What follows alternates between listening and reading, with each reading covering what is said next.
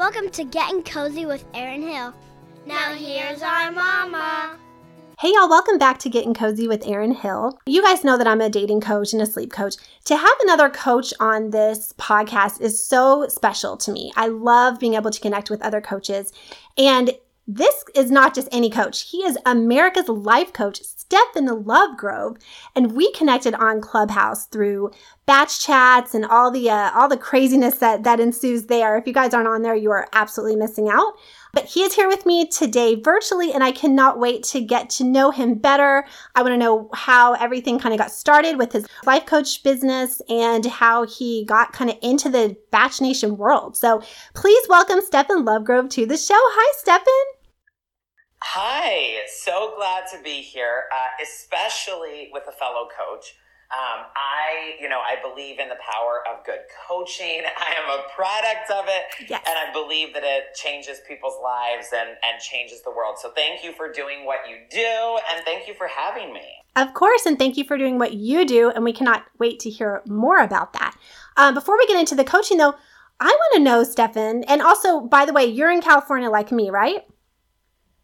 Yes, I actually just moved to downtown LA after oh. quite a number of years in West Hollywood.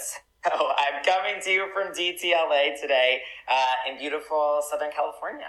I love it. And I'm just north of you and uh, kind of near San Francisco, I would say, in the valley, about an hour. We are actually recording on the Clubhouse app that we're both obsessed with. It is the most fun and it's just easy peasy for podcasters to just connect on. And I've been recording probably for the past three or four episodes on Clubhouse, and I honestly wouldn't have it any other way. So thank you for joining me on Clubhouse to do this. It's going to be so much fun. So, Stefan, who were you before you were America's life coach? Where did you grow up? What were you into when you were younger?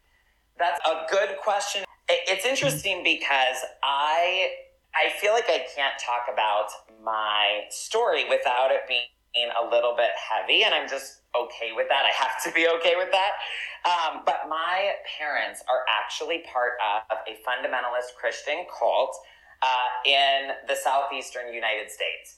Um, and they still are, and that is the world that I grew up in, and I always describe it to people um, a little bit like if you think about the town of Beaumont in Footloose, where like there were all these rules and curfews and no dancing allowed and all of those things. Yes. It, it's the, that meets like some of the scary like mind control and shaming people for leaving kind of stuff that we think about with cults on documentaries and things. And so oh, wow. it was honestly when when I think about who I was, I was always me somewhere under there. Like I was, you know, I think about the the me that was having a blast in San Diego, and I think about the joy and the the fully just being myself, and like sometimes it's ridiculous and over the top, but I I love to smile and laugh, and I have a big heart, and and that me, I feel like was always there, but it was there as a kid in the middle of a very very scary world that did not have a place for me. And so, you know, my first 18 years of life was I feel shame about who I am. It's mm. not safe to be me. I can never tell anyone that I'm gay, even if they suspect we can't talk about it. And maybe God's mad at me. And so, oh, no. like I said, I know a little bit heavy right off the top, but but that really that really was where my story began. And part of the reason I'm so passionate about the work that I do is it was not an easy childhood. It was it was very traumatic. It was not an easy place for my story to begin, but the joyful beautiful life that people see now is very real. And so I know what can be created even from a wonky starting point. So, long answer to say, I grew up in a cult, I left it, I restarted, you know, a decade later Wow, that's incredible. Thank you for sharing that and being so open and honest. Honestly, that's what getting cozy is all about. You know, I want you to feel like this is a safe place, a, spa- a safe space for you to share whatever's on your heart. We just want to get to know you. So that really um, tells us a lot about the person that you are. And kudos to you for, you know, getting out of that situation and making such a beautiful life for yourself. Thank you. I, you know, I am in a hopefully humble way, I am proud of the person that I am today. And I am proud of how far I feel like we've come. And, you know, it, it took a lot of work. There was a lot of fear that I had to work through and get out of my system. There was a lot of trauma that I had to heal from. And so again, this this is why I'm passionate about personal development is I deserves happiness and I believe that everybody is worthy of a great life. And I also understand that sometimes we have stuff going on inside of us that gets in our way as we try to create what we want. And you know, it, it takes work, but it's work worth doing for sure. Oh, definitely. And I can identify with that. I was raised by a very, um, well, a textbook narcissistic mother. And I felt like that held me back a lot, you know? So I can definitely relate. I think that anything that you go through in your childhood just makes you a stronger adult. I've always, always felt that. So, and, um, you know, you are someone that I admire and respect a lot. Again, thank you for sharing that with me. I'm so curious, what was the first thing you did when you left that cult or that, you know, that environment? So college was the big transition for me. Okay. Um, I got kicked out of the house around 18, and it was right before my freshman year of college. And so college was kind of the the restart moment. And I I laugh looking back on my college experience now because on one hand, I do feel like I had a very normal, healthy, like enjoyable college experience, right? I was an RA most of, you know, the three years I was in school, uh, three out of the four years, because you can't, you know, be an RA immediately. But right. I was an RA. I did student government. I played in a band at one point, like all these random things. um, and I had overall a pretty good college experience. But also, I was in this weird space where leaving that world behind, I'm having to ask these really big questions that a lot of times people don't have to face until they're 40, 50, 60 years old. And I'm having to figure out at 18, who am I? What is true for me? What do I believe? What am I here for? What is my purpose? Like these these big heavy things. And so I'm at the frat party, I'm at the club, but I'm also trying to figure out what is even true for me anymore. And so yeah, so that that was really my transition world is those four years of college and, and trying to figure it all out while still having a good time. Wow. Yeah, that's a lot. That's that's really heavy for, you know, a teenager, even in their late teens. You mentioned offline that you majored in religion. Is that because of what you went through that first 18 years of your life? Yes and no. So originally, um, I knew that I wanted to do something to help people, right? And I didn't know what that could look like. And within what I had seen in my childhood, there were only two paths that I was aware of. And that was you can either do something in like a church, be in the clergy, be in ministry, as they would call it, or you could do the nonprofit world. You could work at or start a charity.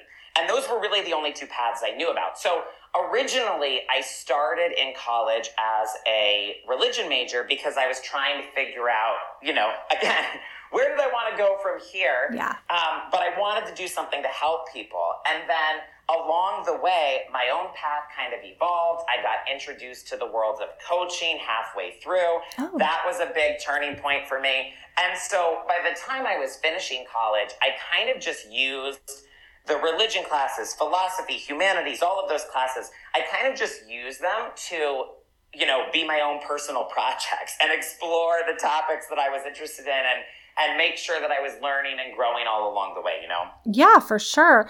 What was your or what or who introduced you to coaching? Very good question. So I was in the middle of four years of therapy. I did therapy every single year of college and it was definitely a gift and i you know i recommend it just the other day a friend was asking me hey i've been thinking about maybe going to therapy what do you think and if you're listening today and that is on your mind i always always always say you're probably having that thought for a reason and a good reason so yeah. definitely talk to someone definitely make an appointment definitely take a step in that direction um, but I was halfway through therapy and I got introduced to this life coach in New York. His name was Jordan Bach.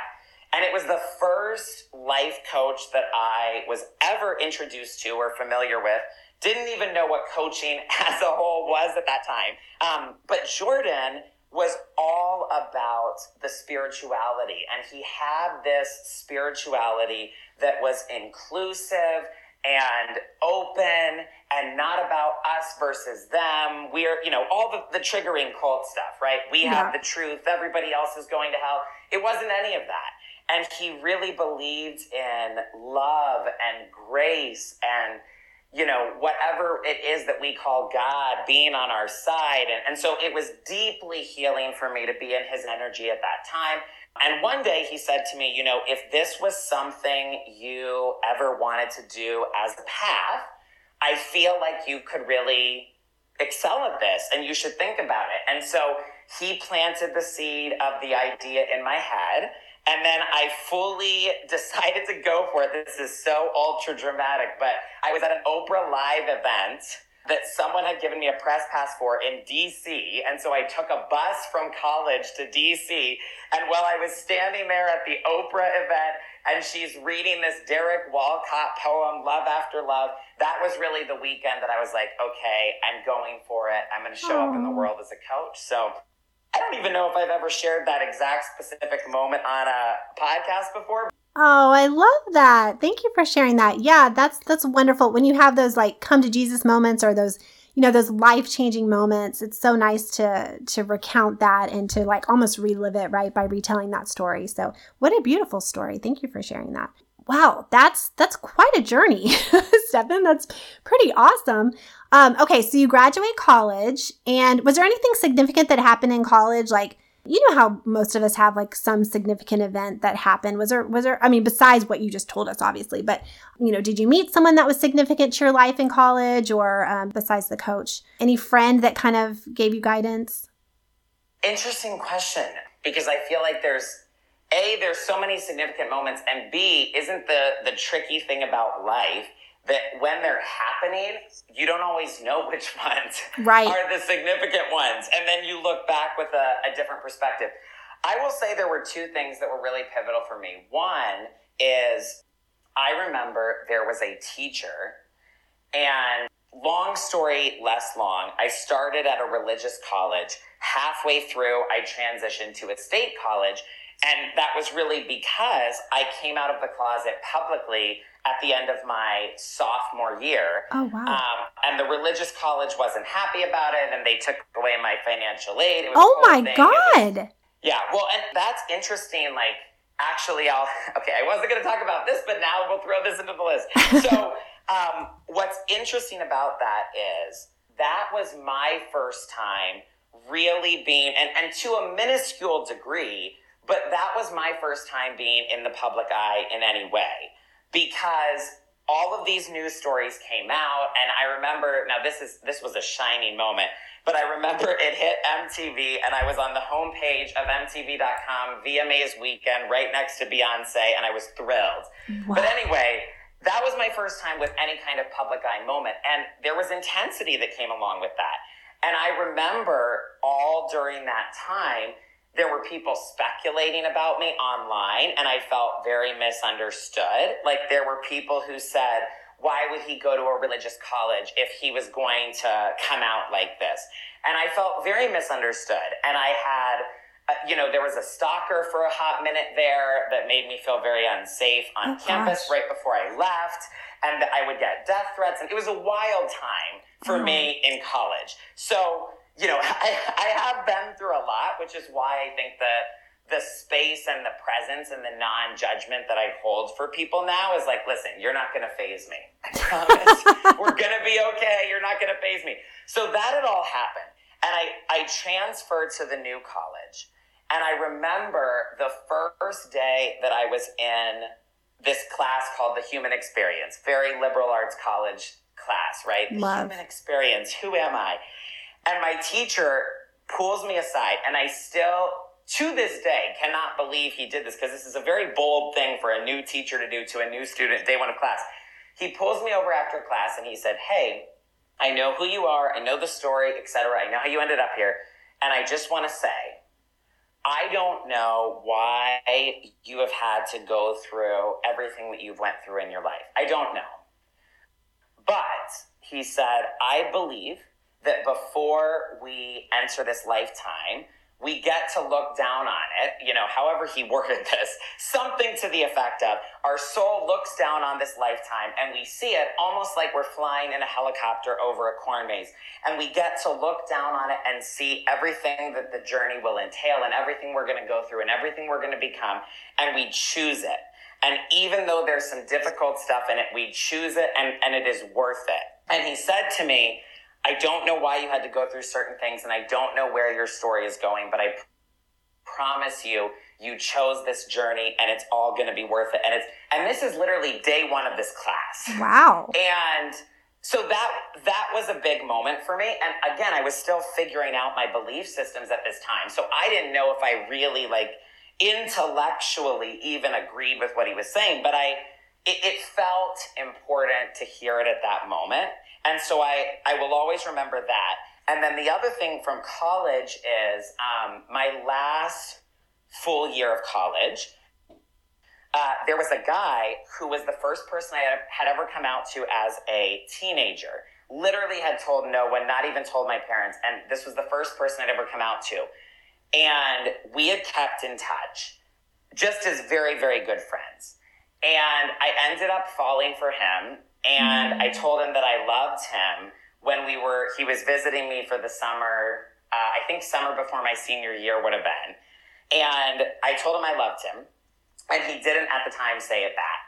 And I was devastated. Oh, and I, yeah. I felt this was an uh, appropriate story to share for a podcast that delves into dating. But that was my first really like heartbreak moment.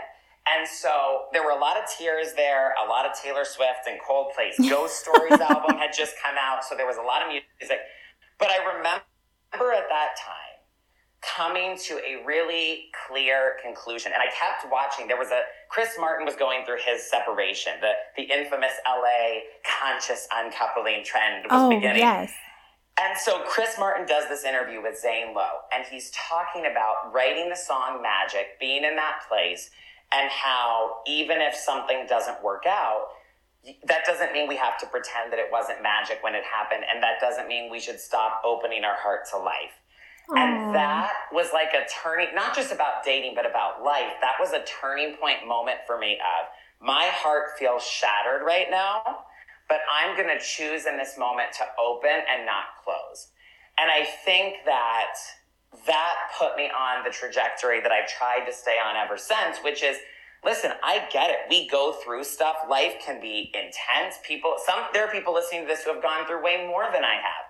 And yet I still think all of us have this choice of, in this moment, do we open or do we close to mm-hmm. life? Do we open or close our hearts to love? So those were, you know, those were a couple big ones. And I've done my best to to trust and to keep the heart open ever since. Yeah, and it's not always easy. I mean, I think we all have had heartache and heartbreak and whew, it's it's a you know it takes a toll for sure. I think uh, I don't know anybody who hasn't gone through that, so um, that's very relatable. Okay, so you're out of college. What is your first job? What is your first you know what what is it that you want to do with your degree? So when I was leaving college, I had had the Oprah moment and I knew that I was committing to be a coach. Okay. So I had officially like started the business technically at the end of 2014. I had started doing my practice coaching sessions. I had a white binder where I had everything written out that I was learning and planning and whatever for the business. And so for my technical last semester of college, January 2015, I fly from the East Coast to the West Coast, hashtag West Coast, Best Coast. I was very excited. And I did Disney College program in uh, Orange County for the last semester of college. So technically, while it was college, that ended up becoming my first post college technical job. Uh, while I had the whole coaching thing just beginning to, to sprout on the side. So I worked at Disney one fun thing I will say, and I'll say it in the Disney way. Um, but at one point there, I worked within entertainment in the characters department. And so there's a very lovable dog named Pluto that I, uh, you know, was very involved with for a time there, gave a lot of hugs on behalf of at that time. Um, and so, so that was it. And then my final, final, final job before I just went full time in the business I left Disney because of a leg injury. And I, by the way, I think it's so interesting how many people have an injury that changes the trajectory of their life. And oh, yes. I am the least athletic person. So I didn't have that experience as an athlete. But how many people have an injury that, that redirects them? And so the injury forced me out of the Disney job. And then I was at Soul Cycle for a hot minute. And then I went full time early uh, 2016. Oh my gosh. And it was your own practice. Yes. So I committed from the beginning. I was like, I am going to learn how to be a great coach and we're going to make this work. And truthfully, it took me a long time to accept that if I was going to build a coaching practice from scratch, I was going to have to learn sales and marketing. And I was very resistant to that and just not wanting to learn sales and marketing for the longest time. You know what I mean? Mm-hmm. Um, but I, I eventually accepted that I had to. And I think a lot of those early days, it was a lot of showing up and continuing to show up even though it doesn't look like it's working. And I remember that the Periscope app was huge at that time. So, you know, we're coming out of the oh, Clubhouse yeah. craze at the time of this recording, but Periscope was huge. And I would sit on Periscope and just show up as a coach again and again and again. And in 2016 in particular, which is the year that things really started to take off for me, in 2016, I made a promise to myself that I would show up three times a day online as a coach. And I would show up and I would deliver a message that I thought was inspiring and empowering. And I would do that three times no matter what. Because, and this is pretty simple math, but if you add up three or you multiply 365 times three, I knew that if I did that, I would have shown up online a thousand times as a coach. And I just believed that that really had the power to take me somewhere. And so I did that all through 2016. I feel like it was very much an intuitive, like led idea for me. And everything started getting traction that year. I did my first event. I sold out like all my client spots for the first time. I doubled my price, life changing time, which obviously brought up some triggers. But yeah, 20, 2016 was the, the game changing year for me. Wow, that commit that level of commitment is just very inspiring. Did you see kind of steadily more people tuning in also? Did that help motivate you? Yes, and I I also think so I did a lot of soul cycle in that year. And I, really should not. I mean, my mother was very terrified that this was not going to work out at the time. and even though there, you know, family has been a, a, at times difficult thing to navigate, but my mother and I have always at least kept in touch from afar somewhat. And so my mom was pretty scared at the time and was like, maybe you should just consider getting a good job and blah, blah, blah. Oh, um, and, and here's the thing there were plenty of days where I felt like I could show up and deliver the best message and the best sales pitch and nobody's going to buy. What right. is happening? And like, uh, there were definitely plenty of frustrating moments. But here's the thing that, that Soul Cycle really taught me. And shout out Angela Davis. She now has her own fitness company, Army, A A R M Y. I love them. Anybody can do their classes from anywhere in the world now virtually, and I'm not sponsored. I just love them.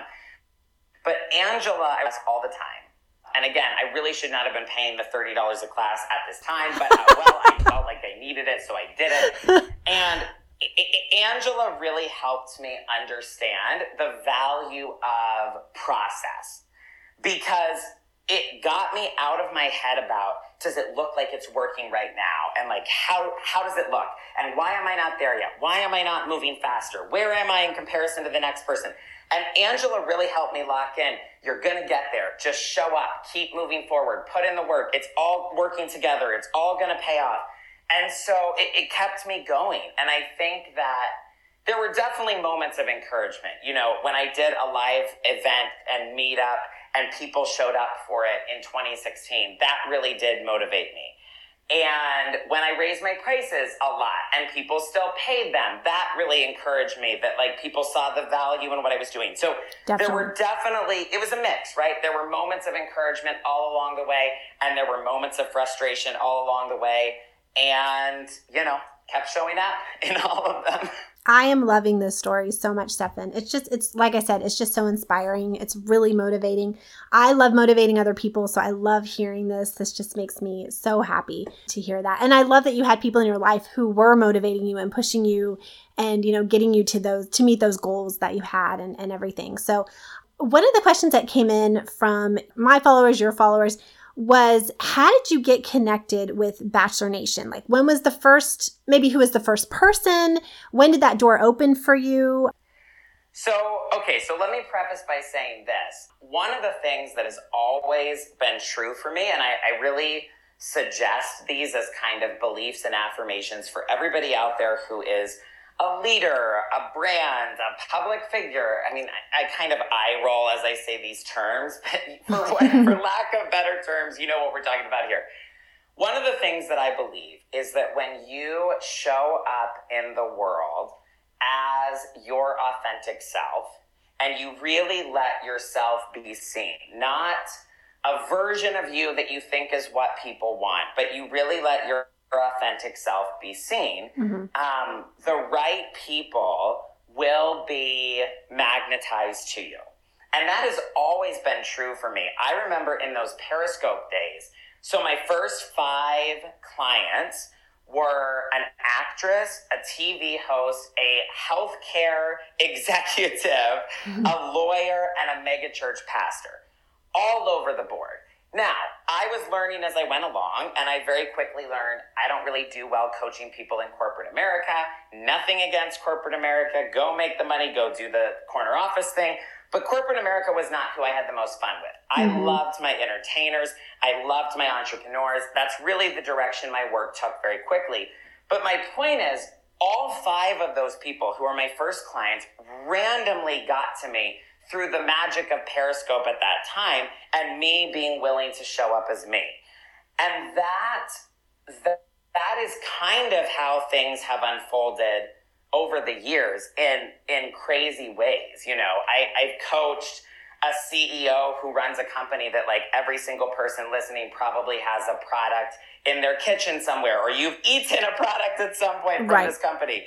Um, I've coached Billboard number one artists that every single person here would know and has listened to, may have wow. on your playlist right now. So, so crazy people have got to me over the years. And I, don't think, you know, I, I've always been a fan of The Bachelor as a viewer. I don't think Bachelor Nation is like the, the craziest thing that has ever happened to me.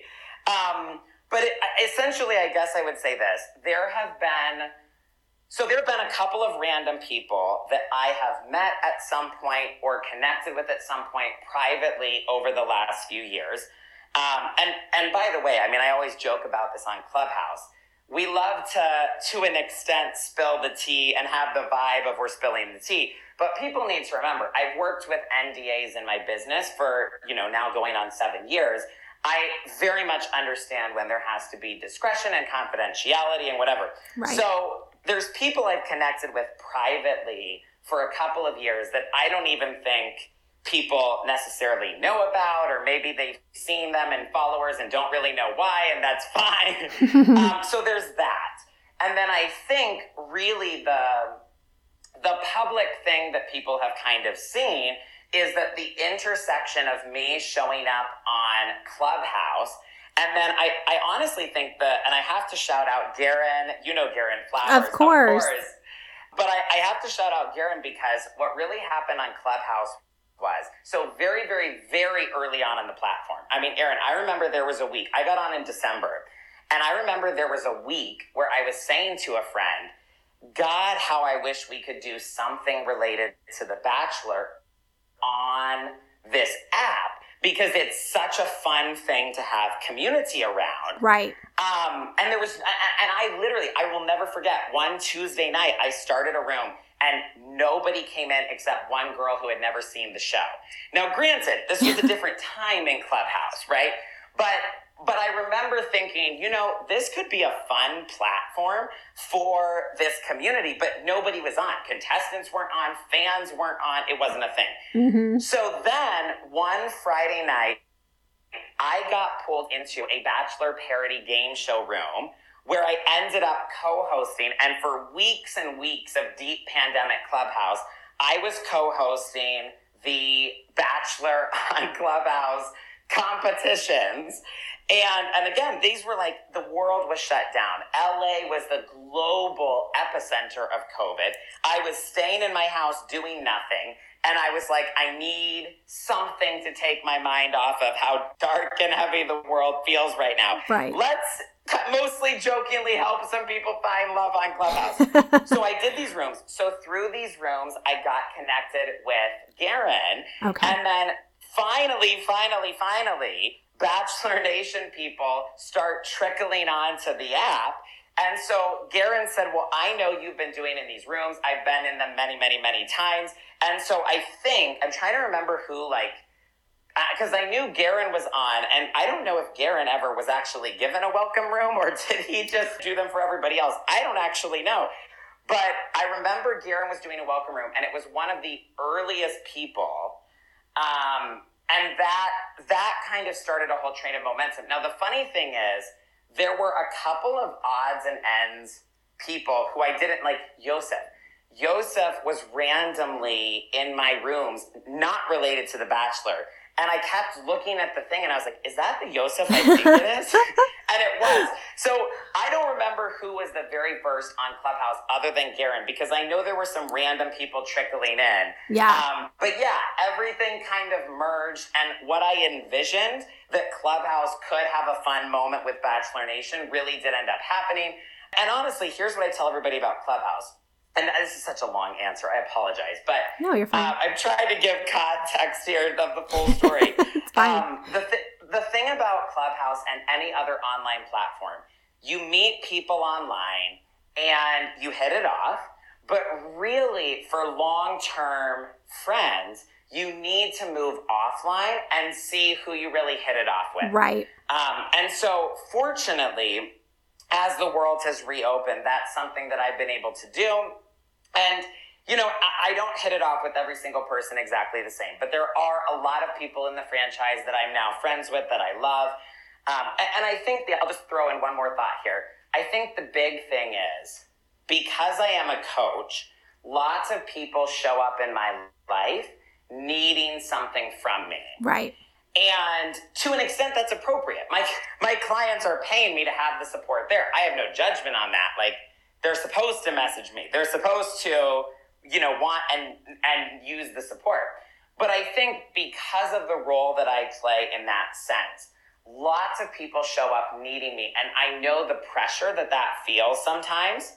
And so, one of the things I'm just very committed to for anyone who is in my life, many of whom people will never know about and never see, and I'm happy with that um, is to not need something from people, right? If I'm friends with you, if I like you, if we've met somewhere online or offline and we've hit it off, I'm going to be your friend. I'm going to be there for you. I'm going to be friends with you if I genuinely like you, but I don't need anything from you. And I think that that allows a wide array of friends to be there and to not feel like there's any kind of agenda going on or right. that there's, you know what I'm saying? Yeah, completely. Yes. Yeah, I and, definitely agree. Wait, I think that's my long that's my long-winded answer too. Uh, through the the magic of the internet and coaching over the years and being in LA and music festivals and clubhouse and all of these things, I've met a lot of people that I really love uh, from the franchise, and uh, I'm thankful for them. Yeah, I feel the exact same way. I, I miss the in-person events that um, you know I started meeting people in Bach Nation like two years ago, basically from like live podcasts and things like that, and just meet and greet, you know, and just so much fun. And they've always just been incredible people. So we got to talk about your weekend in San Diego. The pictures were just, they brought me so much joy. I mean, these men from Clare and Tayshia's season have just blown me away. They're all so kind, so genuine as you say, you know, so authentically them. And I've had a lot of them on my show and I've gotten to know them and I, I really care about them. So please tell us about your weekend in San Diego with all of them. It looked so much fun. Yeah, well, let me just join the chorus here and amen. I love the cast of season 16. You know what's interesting? I, I think that the pandemic reshuffled a lot of our lives, and people ended up in a position where they never thought they would be. You know what I mean? And I think what's interesting about season 16 is how many of these men had not watched the show before, never planned on going on it, whatever. And and for several of them at least, it feels like the pandemic was this reset strange time that they ended up somewhere they hadn't planned on being, even more so than than usual for the show. But it is an incredible, incredible group of guys.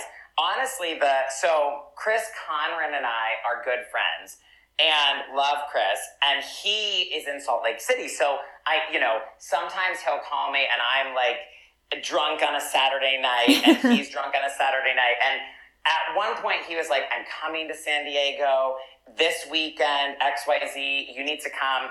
And so Chris put the bug in my ear that he was going to be in town. And I thought, well, you know, I, I mean, I'm open to going to Salt Lake as well. But I was like, that would be a fun person to see that I haven't gotten to hang out with yet. Yeah. Um, and then it was also very recently Spencer's birthday. Actually, quite a few people's birthdays in San Diego, but it was just Spencer's birthday. So this whole thing happened kind of around people coming in and, and largely Spencer's birthday weekend. And it just became a, a fun trip. And we were, so I went with Katie Morton. We were supposed to leave Sunday I was never thinking and believing I was going to wake up for the 8 a.m. train. So let me just throw that out there. I actually always believed the 11 a.m. train was questionable. But no, we, we were just having such a good time. And then there was a baseball game and a rooftop to go to Sunday. And we thought, you know what? Let's, let's live a little. We're feeling good. We'll stick around and do, you know, make some more memories. Um, and it really was fantastic. And I think, you know, I got a lot of messages about just how happy I looked and the joy of yeah. the weekend. And I was so glad that that came across because I was like, truly, I was feeling so happy this whole weekend. Aww. It was just good people, good vibes. Ed is everything. I mean, I always appreciated him on TV. I thought the whole going to the wrong place yes. was hysterical. Um, but I love Ed so much in person. And I, I just think, like, by and large, and I've said this on Clubhouse, by and large, the season 16 guys, for the most part, are who I felt like they were seeing them on TV. And so, like, Ivan is incredible, and people love Ivan on TV, but he's so solid in, in person. And I, I, I hate naming names because I'm like I'm gonna not name someone by name. no I understand there's just too many yeah yeah they they really were all fantastic and it was such a good weekend Oh my gosh. I was just living vicariously through you for sure. I adore Katie. I met Katie in person, I want to say like a couple of years ago. She's such a doll. I really wanted her to become a lead. I think she would be a phenomenal lead. She's so off the chart gorgeous. Her eyes are on like another level. Um, but she's such a sweetheart, so down to earth and kind.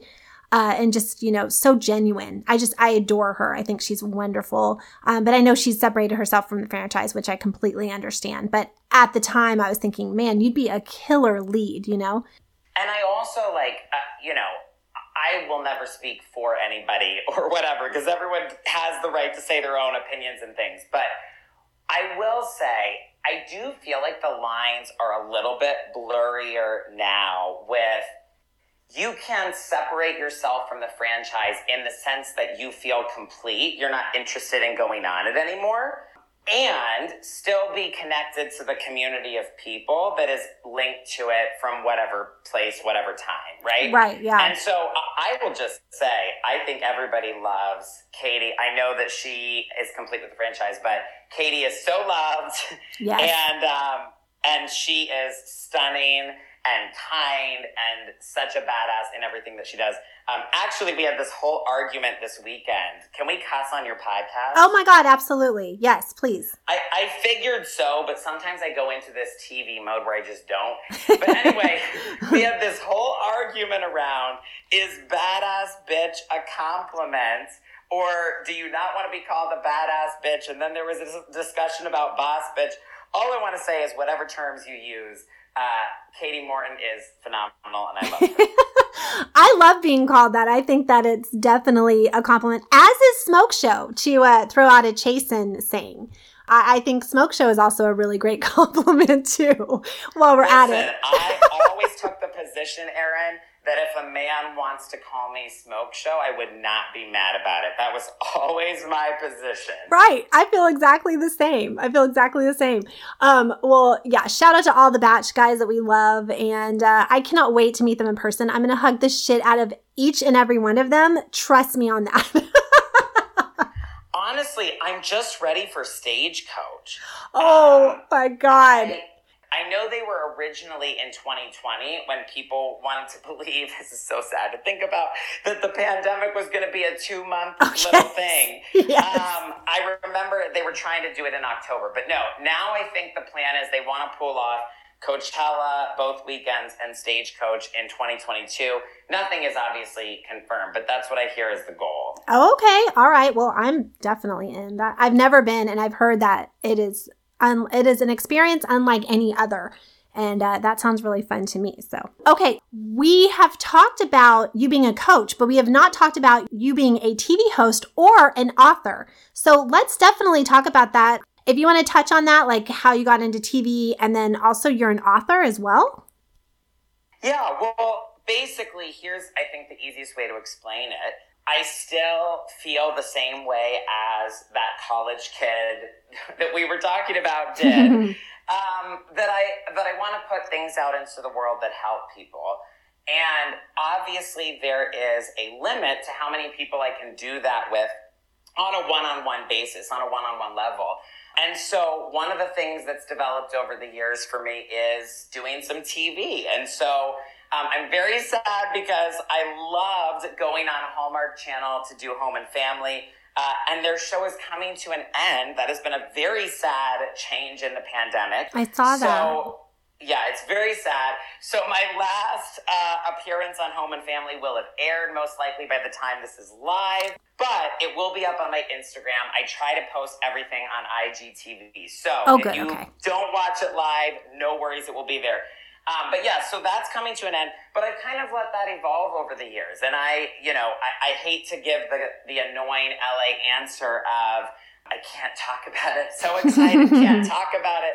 But I have been cast for a project that I have my own exclusivity deal with, ironically, as we were talking about that earlier offline and what that means. But I, so I have been cast for something that is very private and in the works and under NDA that I'm very excited about in terms of TV. And honestly, fully, I, I don't know where everything's to go. Um, I, I don't know. I did write a book uh, years ago that's still out there. Don't know if I'm going to write another book. And honestly, I, I don't know all the iterations of TV that I'm going to do, but uh, I definitely plan to continue showing up there and to hopefully continue to put content out into the world that that helps people and makes them feel good. So wow. goal. Congratulations on the new project, Stefan. That's amazing. And um, I'm so curious. Can you share the title of your book? Yes, that that is not under NDA. um, the book is called How to Find Yourself, Love Yourself, and Be Yourself. Oh. Um, it's on Amazon, Barnes and Noble, you know, wherever books are sold. The thing about it, and I'll, I'll say this for any coaches because I know you wanted to hit on that, and we can, when you know, however long you want to talk about it. But one thing I will say is when you're starting out, particularly as a coach, it's very important that you really own what you can genuinely and authentically bring to the marketplace, right? Right. And when I started, I didn't sell people on here's how you get on TV, or here's how you build an empire, or here's how you, because none of those things did I have. And I was just a beginning uh, business owner, but I knew I had learned how to be a good coach. I knew that I was good at what I did. From the first session that I ever did, the girl had a massive breakthrough and tears, and it was a whole thing. And I was like, wait a minute, I really can do this. Right. And I had put in the work and I had put in the, the training and the study and the hours and the whatever to be good at what I did. And so I put myself out there originally with a message of, I know how difficult it can be to find yourself and love yourself and be yourself in a world that sometimes wants you to do the exact opposite. And now there's a lot more that I've done and a lot more that I talk about, but I really recommend if you're starting out, put out something that is a genuine, authentic reflection of you at the time, because that is what people are going to feel and respond to. I love that so much. It's so true. I mean, as a sleep coach, you know, when I first started coaching my first family, I didn't know if I was going to help them or not, right? You don't know. You hope that you do. You hope that you're confident enough in, in what you know. But yeah, that feedback is just priceless. And then it just motivates you to continue doing, you know, what you're doing. But yeah, I, I completely agree with that. Okay, so as we wrap up here, and I have so enjoyed this conversation with you, Stefan, what are a few tips that you give your clients if they are feeling lost or overwhelmed? I feel like the majority of the world is still kind of, you know, coming out of this pandemic kind of lost and just not really sure, you know, which direction to go or how to kind of pick up on everything, uh, pick up from where they left off, if you will, um, before all this happened. What are kind of just a few tips that you can give to kind of get people back on track or just to find their North Star again? Yeah. Okay. So there's three things that I'll leave with people. Perfect. Um, and all of these are like as big or as little as you want to make them. So you can reflect on these and, you know, you could have a whole breakthrough journaling through some of these, or you can just think to yourself, that's interesting and move on and that's cool too. But three kind of places that I would point people to look where you might have an opportunity to really shift and transform in a in an incredible way. Number one, look at your sense of self. So often, the way that we see ourselves doesn't match up with what we want or where we're trying to go. And so, one thing I really challenge people to look at is what are your self beliefs? What does your self talk sound like? What's your self image? And some people are uncomfortable even hearing that because they're like, well, that all sounds very selfish. I don't want to think about myself. But here's the bottom line we all do have beliefs that we formed about who we are, what we deserve, what we're capable of.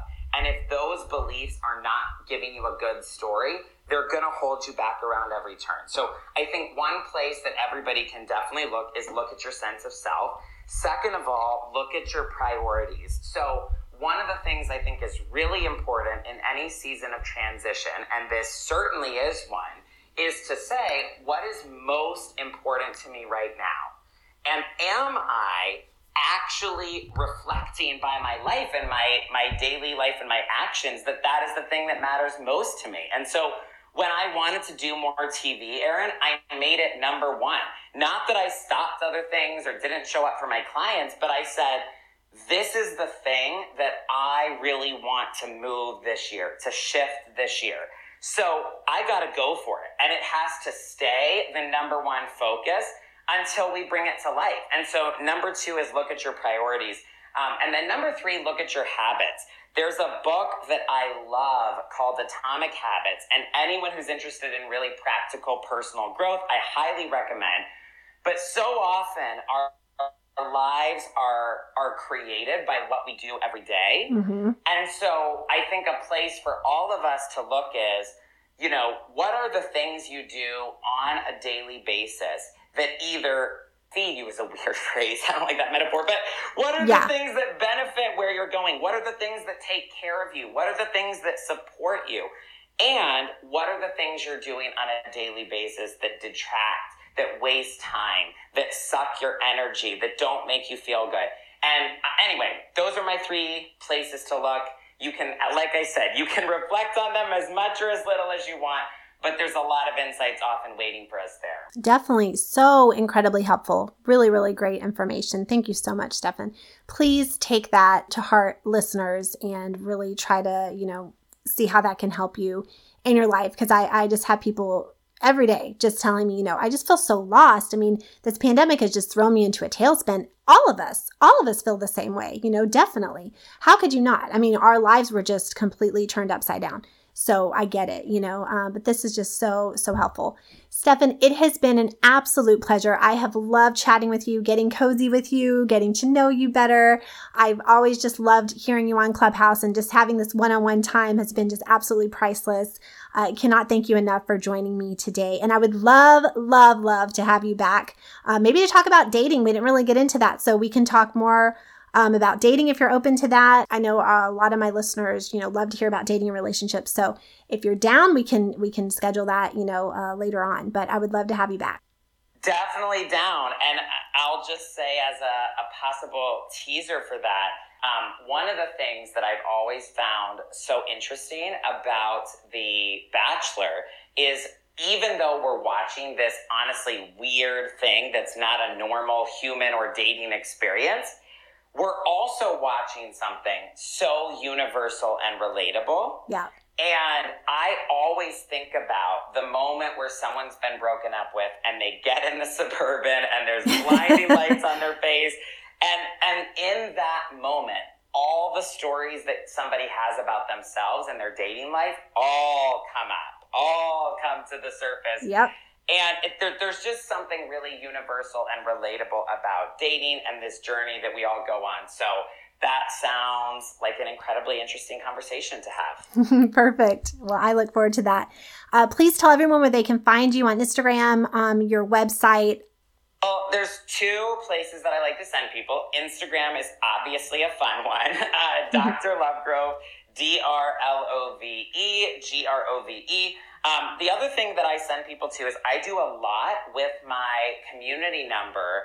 And I love engaging with people there. I typically reply to almost everything, unless you send me something crazy, then there are no guarantees. But uh, I love engaging with people there, and, and I send encouraging and, and motivational texts. So uh, if you want to text me, my number is 310 564 7271. You can also get that on my Instagram, of course, but would love to say hi. And Erin, thank you so much for having me. I feel all the coziness being here with you. Oh, I'm so glad. Well, that is my goal. So I appreciate that. Mission accomplished. Well, you guys, thank you so much for listening. Uh, reach out to him if you need coaching and definitely just you know keep him in mind um, whenever whenever you need someone in your life to uh, to help guide you uh, but you guys thank you so much for listening please stay safe and always stay cozy till next time bye